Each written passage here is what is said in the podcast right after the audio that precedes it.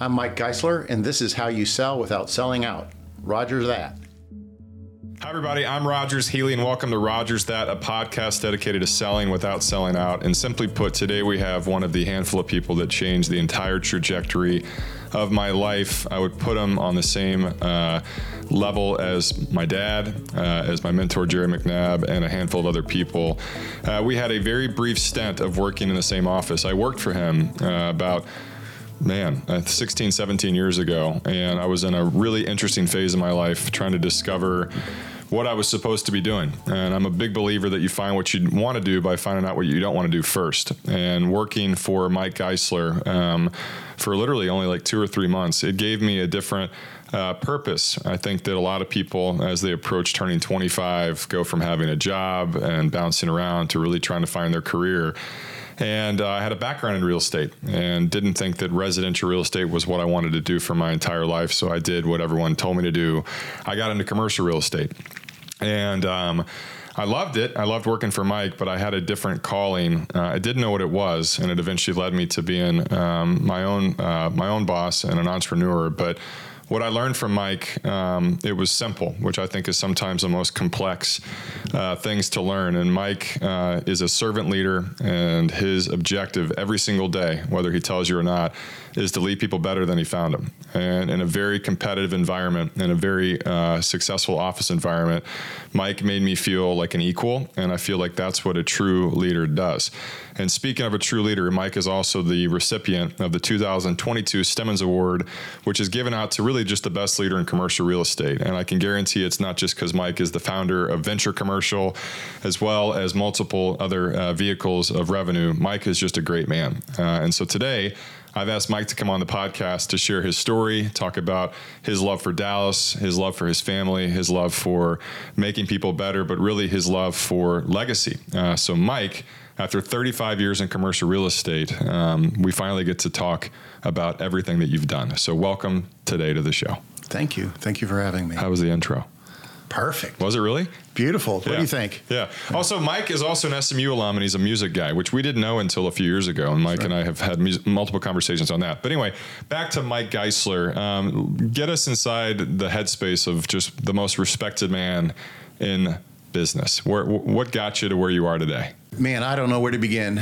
Um, you know, it's been it's just a journey, right? There are just these moments in life, and you know, mine started at, at SMU. Uh, you know, after my junior year, my counselor said I needed something to put on my resume because I'd been painting houses in the summer, and uh, one of the guys' houses I painted got me an interview with the Henry S. Miller Company, hmm. and I ended up getting a summer internship there, and they offered me a job. I still had a year of college left. They offered me a job when I graduated, and I parlayed that into working part time in the fall and full time in the spring as I finished up school. Well, weren't you also in the band in school? And you were um, in the, I mean, did you have the aspirations to getting into the world of sales or even commercial real estate?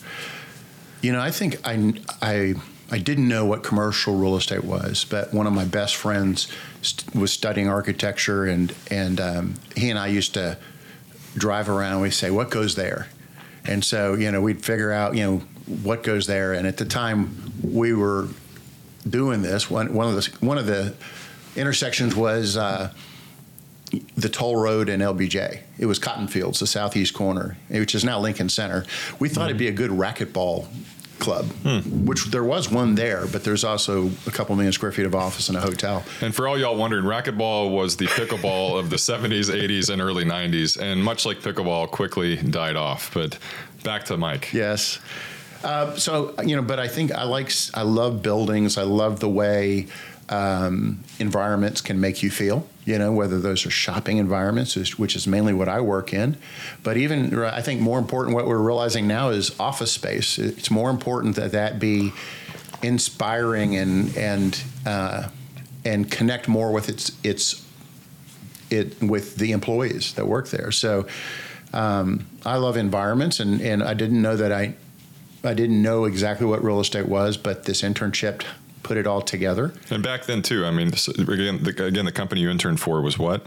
Henry S. Miller Company. Which that kind of, you know, people realize the importance of the Henry S. Miller family, especially in Dallas. But would you say they kind of laid the groundwork for a multitude of real estate companies and, and pioneers? Oh, absolutely. At the time that I was there, they were the largest commercial brokerage company in the state. Wow. Bigger than CB, bigger than Cushman. And in fact, most of these bigger companies had a hard time getting a footing because Miller was so dominant. And they were dominant because, you know, the Miller family stepped into those leadership roles as well, you know, and, um, I, gosh, I can tell you some amazing things. I, I remember being told about the first time Trammell Crow took a re- his first real significant vacation to Europe.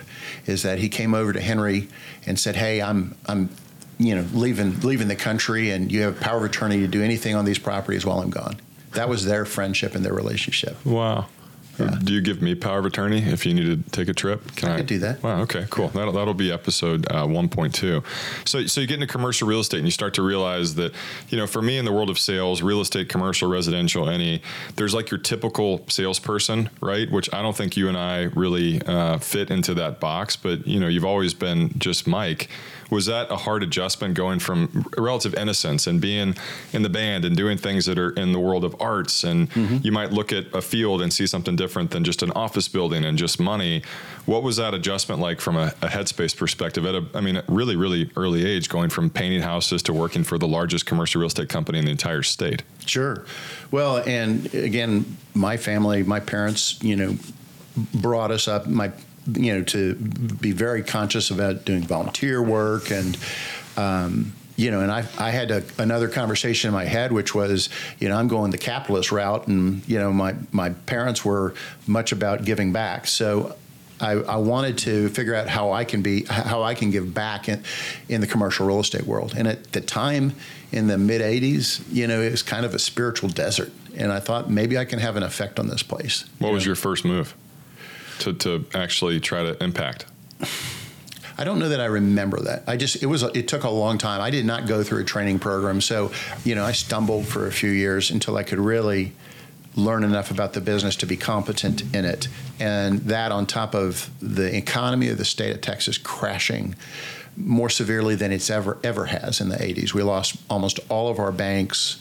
Um, you know, oil crashed, real estate crashed um, you know, it took us six to eight years to recover from that. Hmm. I would say that one of the reasons that Texas has done so well in the last 20 years is that we haven't forgotten those lessons. Hmm. You know, and in 2009 and 10, when you saw other areas like Atlanta and Phoenix get overbuilt, Dallas wasn't overbuilt because we screwed that up in the 80s, hmm. and we remember that pain. History did not repeat itself. It did not. So, so with real estate, and especially in commercial, and y'all that are not super familiar with kind of the different sectors, it's one license to do anything. Uh, a lot of people uh, decide early on to be a specialist, which Mike. Uh, you're a pioneer in the world of retail and you know forecasting and, and, trends and all that kind of stuff. But when you first got into it, was retail the direction you were you were in? Uh, no, actually, I started off uh, working in land. Really? But land sales stopped, and, and you know, and I needed to find something, and they directed me towards retail leasing. Which wouldn't that have been just as hard in the '80s? Like thinking about people that you know, if you don't have extra spending money, why would somebody go and open up a, a retail store? You know, uh, there was always leasing activity. Huh. Always. Um, there were more obstacles. It was harder for them to get financed. Um, but there were always dreamers. There's this guy that started a company that was kind of a knockoff on Container Store. You know, he ended up doing a few half a dozen stores in DFW during Still that around? time. Um, no, it's not. Oh, Container Store. I think they're based here in DFW, right? They are. Yes. So, so you did that, and, you, and, did you just fall in love with the process and fall in love with the fact that you're, you know, obviously you're brokering deals, you're getting paid to do it, but really you're bro- I think in the world of commercial, what I liked most and still do about retail is that it's an experience mm-hmm. and it's fun versus like here's where you're going to work. Here's where you're going to store your stuff. Here's where you're going to go and have people potentially live in an apartment complex. Yours is it's the interaction factor, which really is your personality. And so, did you kind of catch fire with that early on? Yes, I think the two things that drove me were one, creating environments uh, that people enjoy. Explain that. So, when you say creating environments, what, what do you mean by that? You know, whether that's building a new shopping center in a neighborhood or just a small center, but providing services and needs that people want. You know, when Starbucks was first created, it was so important for a community to get their own Starbucks. Hmm. You know, and and early on in that process, um, property values increased in the neighborhood around a Starbucks because it validated the neighborhood as cool.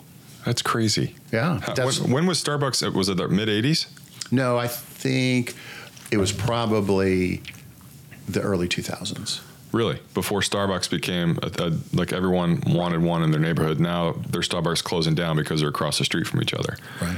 So, so, but creating an environment. Did you feel like you were orchestrating and kind of in a fun way playing God and going and you know, I remember when I worked for you, the, the craze was uh, that, that was coming up. It was taco shops and yogurt stores, and I thought it was so cool to go and take a dive into Wahoo Fish Tacos. I'll never forget this, which I don't think they came here, but I knew what it was because of the beach towns. And you're like, this is going to be such a big thing. I was like, really, taco shops? Where in my mind, the last big craze was like bagel shops, which came crashing down because of uh, you know the car- the no carb diet. But did you see this in your head, and you were able to go and handpick neighborhoods where you were kind of the pi- the Pied Piper, whether it was a Starbucks, a yogurt store, a taco shop, or you know, container store? Yeah, um, gosh, one of the accounts I worked on for a long time was TCBY. I think I did 35 deals with them. Oh my God! White chocolate Yeah. mousse shiver with Oreos. There's still one over on the corner of Abrams and only one, Mockingbird. yeah. Really? Yeah. The country's best yogurt is down to one store. At least in DFW. so what? So how, how how quickly did you do 35 TCBYs? Probably over um, five years or so. What happened? Why did why did TCBY lose its its luster? Um, you know what? They started because Dallas was a corporate owned market and they did very well. And then they ended up selling units to, to franchisees. And I think that's kind of what undid everything. Huh. Wow. So you did 35 TCBYs. Are you still at Henry S. Miller? Um, I think I started at Henry S. Henry S. Miller, and then when I moved to the Weitzman Group in 1990, I still was doing deals with them. And so you, you start to build a name for yourself as the retail guy, and then people are starting to pursue you to represent them. And then, like, what, what was the first big idea you had that led to potentially a development or led to representing, you know, a family that maybe owned part of a city? Well, I'll, I'll tell you that um, we were, were saying one side is creating environments, the other is being a part of people's lives, and and retail lets you experience that more than I think the office world. You know, uh, it's some of my favorite deals weren't big deals; they were deals where you know you're helping a, a guy open up his first tailor shop, and you know that shop puts his kids through college, and to, to the merit to to get close to the folks that are living the American dream. You know, um, there was a cleaners where you know all- his daughters all went to Ivy League schools. I just I think that's kind of neat to be a part of it and uh, to you know see how hard the whole family works in a business. How can you? Uh, I want to ask you to share some wisdom. Uh, I'm a deal guy as well, and I can share your sentiment. But someone who might be younger than us, or maybe they're chasing the wrong things, knowing that you know the reality of doing a deal for a tailor is you might not make the money that you would make for a restaurant or for an anchor tenant. How do you enter that sincerely, knowing that you've got to give them the same service? where the upside might be a different kind of grade, but what what's the headspace that you have to get in doing that? Well, I think you you need to. I feel like you need to acknowledge that it's a privilege to be able to serve others, right? And so it doesn't make you know it's it's really easy to get excited about a sexy deal or a big deal, but it's also a privilege that and sometimes you make more of a difference in people's lives with those smaller deals than the big ones, and those smaller deals tend to mean a lot more to the landlord because those are the spaces that usually kind of that's really the, those small remaining spaces they have that's really kind of what improves their return Because they'll never be late on their rent because they're so prideful about being on time and, and hitting their numbers. Yeah. Um, so talk, talk to me about Dallas. You know, I think that we talked about this before we got started, where we both are huge proponents of our city, and whether you live in Dallas or not, it's just a really fun.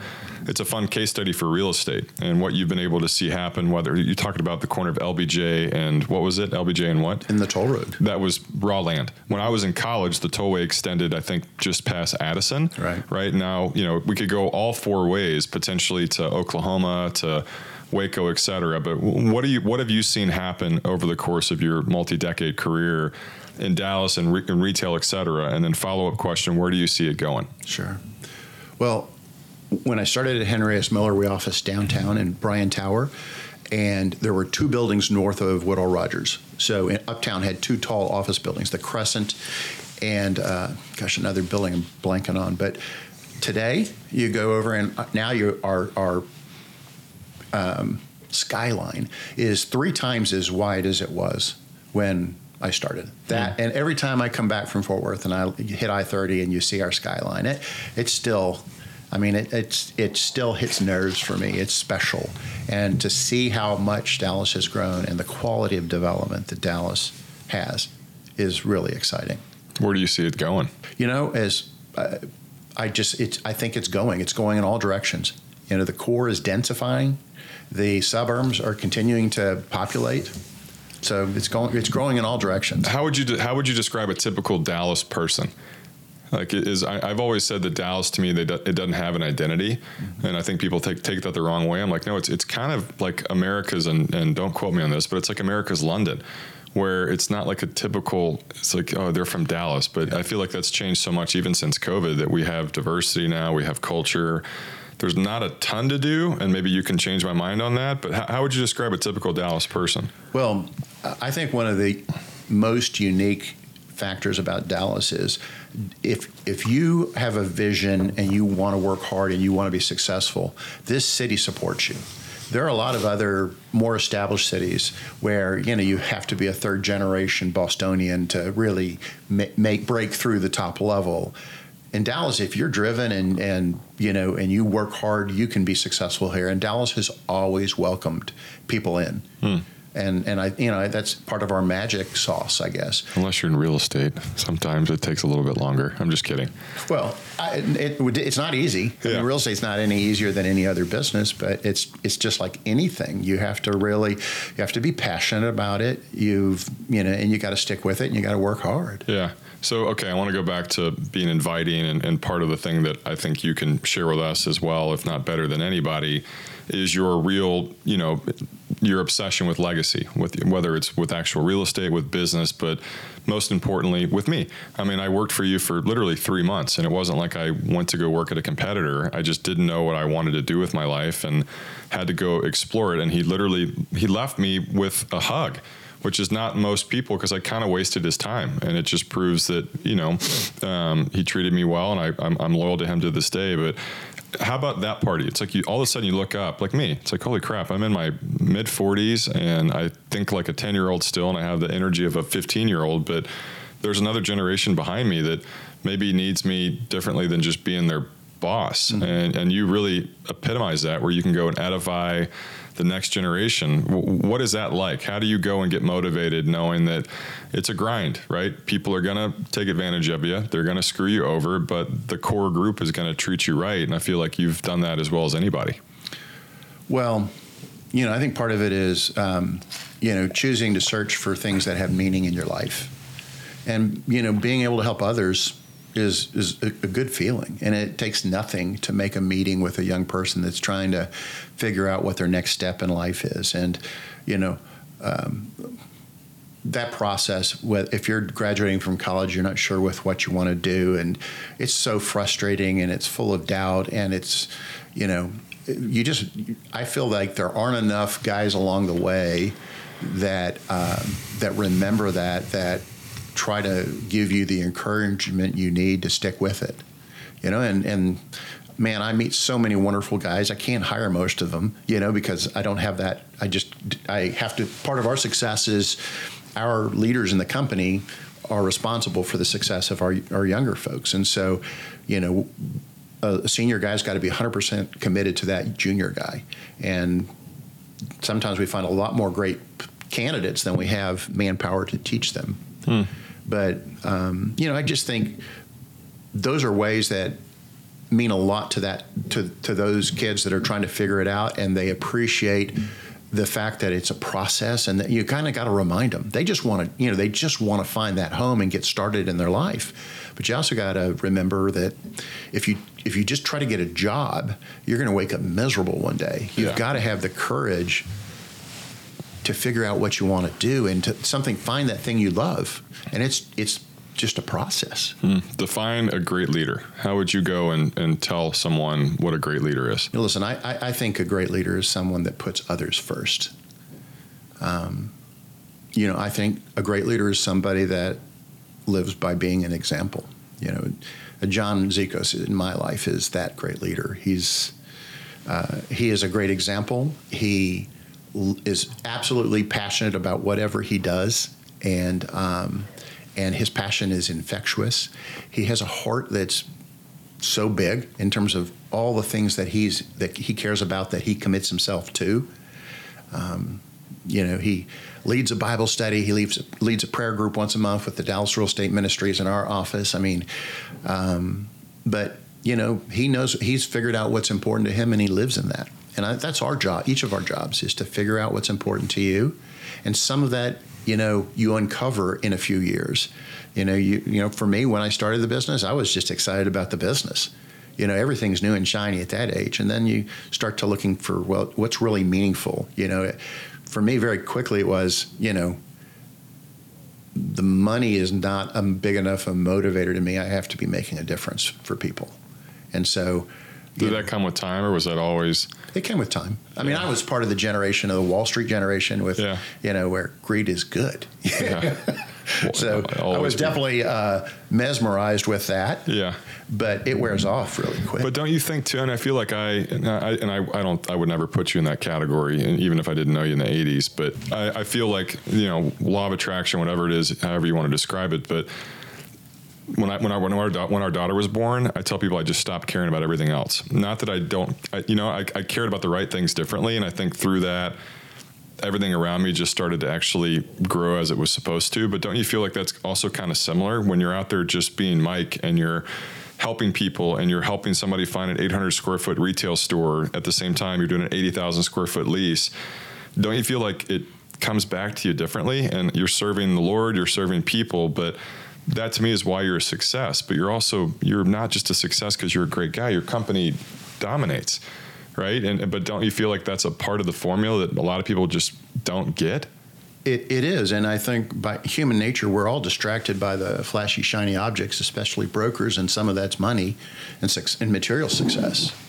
But you know, um, you know, I think what our company is and, and what we're about is, you know, we're very much about the broker. I'm trying to find a way to help those folks be more successful. How can they serve their clients better? And um, you know, and also compel them to think deeper. You know, um, What's your method of doing that? Asking for selfish reasons. I mean, like I'm I'm so black and white that sometimes I just want to shake people, Yeah. right? And I, I heard something a while back. My mentor uh, one time told me, "Do you want to know what time it is, or do you want to know how to build the clock?" And I was like, "I want to know what time it is," but I have to lead with that sometimes, where people actually say, "Build the clock." I'm like, "Damn it!" But I feel like you have perfected that. What's what's the process for delivering that, you know, to people that maybe don't have the same experience that you do? Well, you know, I think bring everybody in your company through a process of determining what the values of that company should be. How are we, first of all, how are we going to treat each other? And that's we have a venture way, which is that is th- anything that's on that list at the venture way.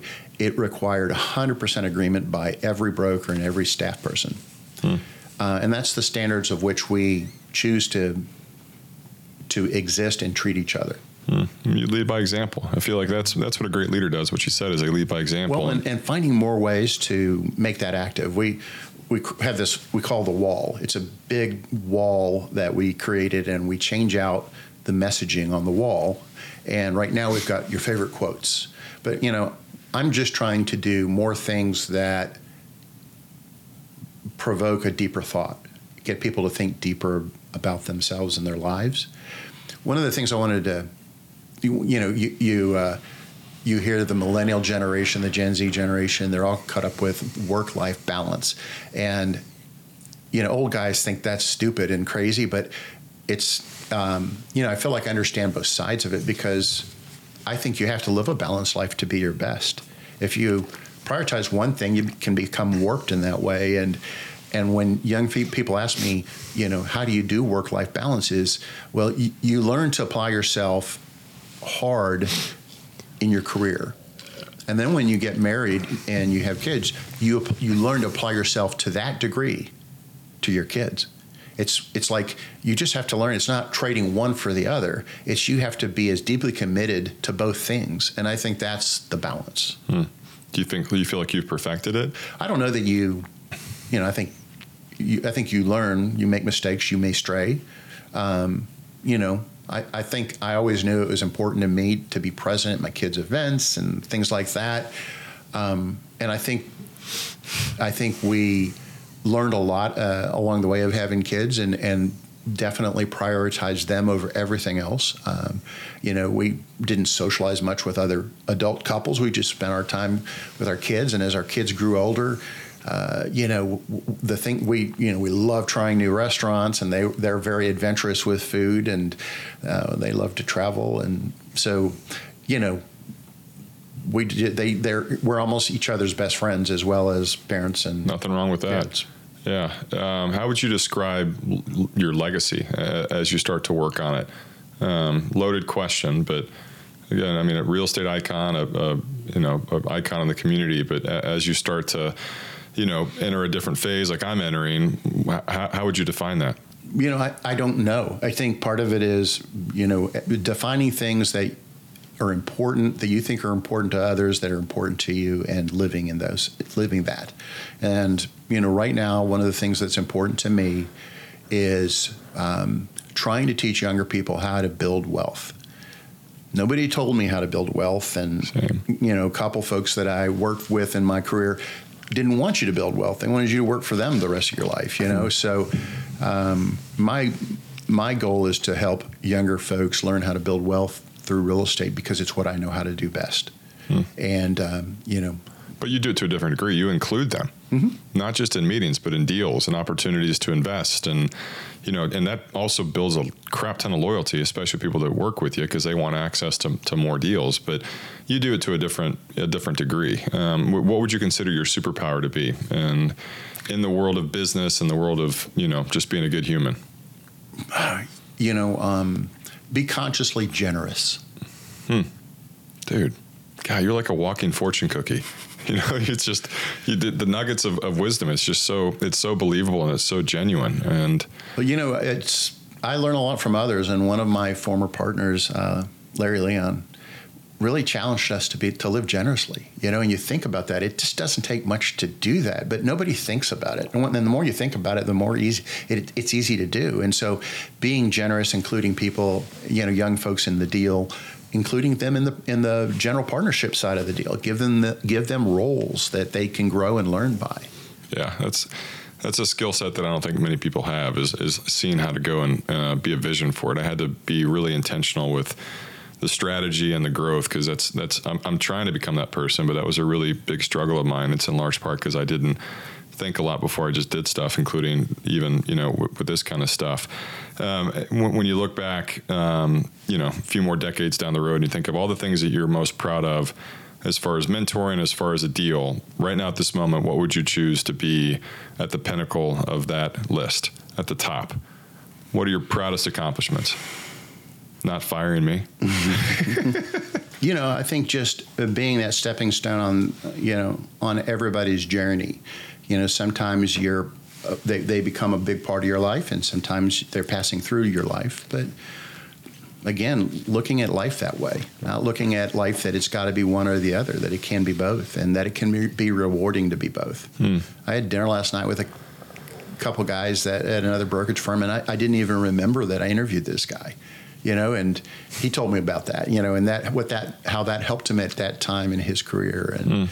um, so I, am not sure that I really know. I mean, there are a lot of things that I'm proud of and excited about, but I think creating a culture. Um, that's something that could be more of a legacy that perpetuates going forward and growing people and into leaders. Hmm. Um, how about the best way to support you? How do we find Mike Geisler, whether it's through venture, whether it's through community? What's the best way to support you? Gosh, I don't know. Do you uh, want us to follow you on Instagram? How do we find your Instagram you can, account? You, you can find uh, Venture Commercial has an Instagram account. What's what's the what's the hashtag or the hashtag? What's the handle? What's their name? Uh, we'll just it's look ven- up venture, venture commercial will pop up. Yeah, venture commercial. Yeah, uh, and you know, and uh, I don't remember my line, but you can find it by Michael Geisler. And I mainly just do photographs, artistic photographs. And yeah, that's cool. Um, as we wrap this up, uh, let's end it with uh, your pearls of wisdom. The, whether it's the best advice you've ever received or the best advice you can give, all the people listening today and in the future, uh, you want to leave them with one thing. What is it? You learn to work hard. I, I watched my father. He had an amazing work ethic, and that set a tone for me. And I think that um, you learn to work hard, but then you learn how much you can really, you, how much you continue to grow as your capacity to understand things and you know grows, and you can operate multiple lines of businesses, you know, companies. Um, I think that's pretty fascinating. I think uh, I just I don't think I ever knew that. I thought there were some people that were exceptional, but it's I am not exceptional. I am I but I am continuing to grow as a person and learning how much my brain can handle and uh, and also realizing that it's not that I have to you know um, sacrifice a personal life or a spiritual life, life, but it can be all of those things. Huh. Good Lord, man, you're you, you you know you got a gift, right? And I think that you have a way to go and deliver um, really high level stuff, and it's digestible and it's and it's simple and literally, I mean, like I, I meant what I said. I you you made one of the most profound impacts on me, and it's in large part. I'll never forget it. You believed in me, and I remember sitting in an office with you and Carter Wilson, who I don't think I've seen since this day, and I don't know if you guys still keep in touch. He was at my Bible study earlier. Tell him hello. I remember he had a really curly head of hair, and I was so nervous, and you made me feel so welcomed. And I, I, know you do that with everybody. And I, I remember every single minute of it. Um, and when I told you what I wanted to do, it was a genuine go get them. That's not most people, especially in, in the world of sales. And so um, I would consider you one of the best leaders I've ever met my only boss, um, but just the gift that you have given so many people, it's widespread, and I feel like that's uh, that's a legacy that most people would be honored to even be a part of. And so uh, that's why I wanted to talk with you this morning and, you know, share share your wisdom and your heart for others. But um, you really epitomize what I consider to be the best leader. And so thanks for uh, for joining us today. And y'all go to venture is it venturedfw.com to see all the cool stuff that they're doing uh, from retail leases to really edifying the next generation of leaders in business in our community. So, uh, Mike Geisler, um, I'm a big fan. I love you, and I'm grateful for you spending time with us today. Rogers that. Rogers that. There we go.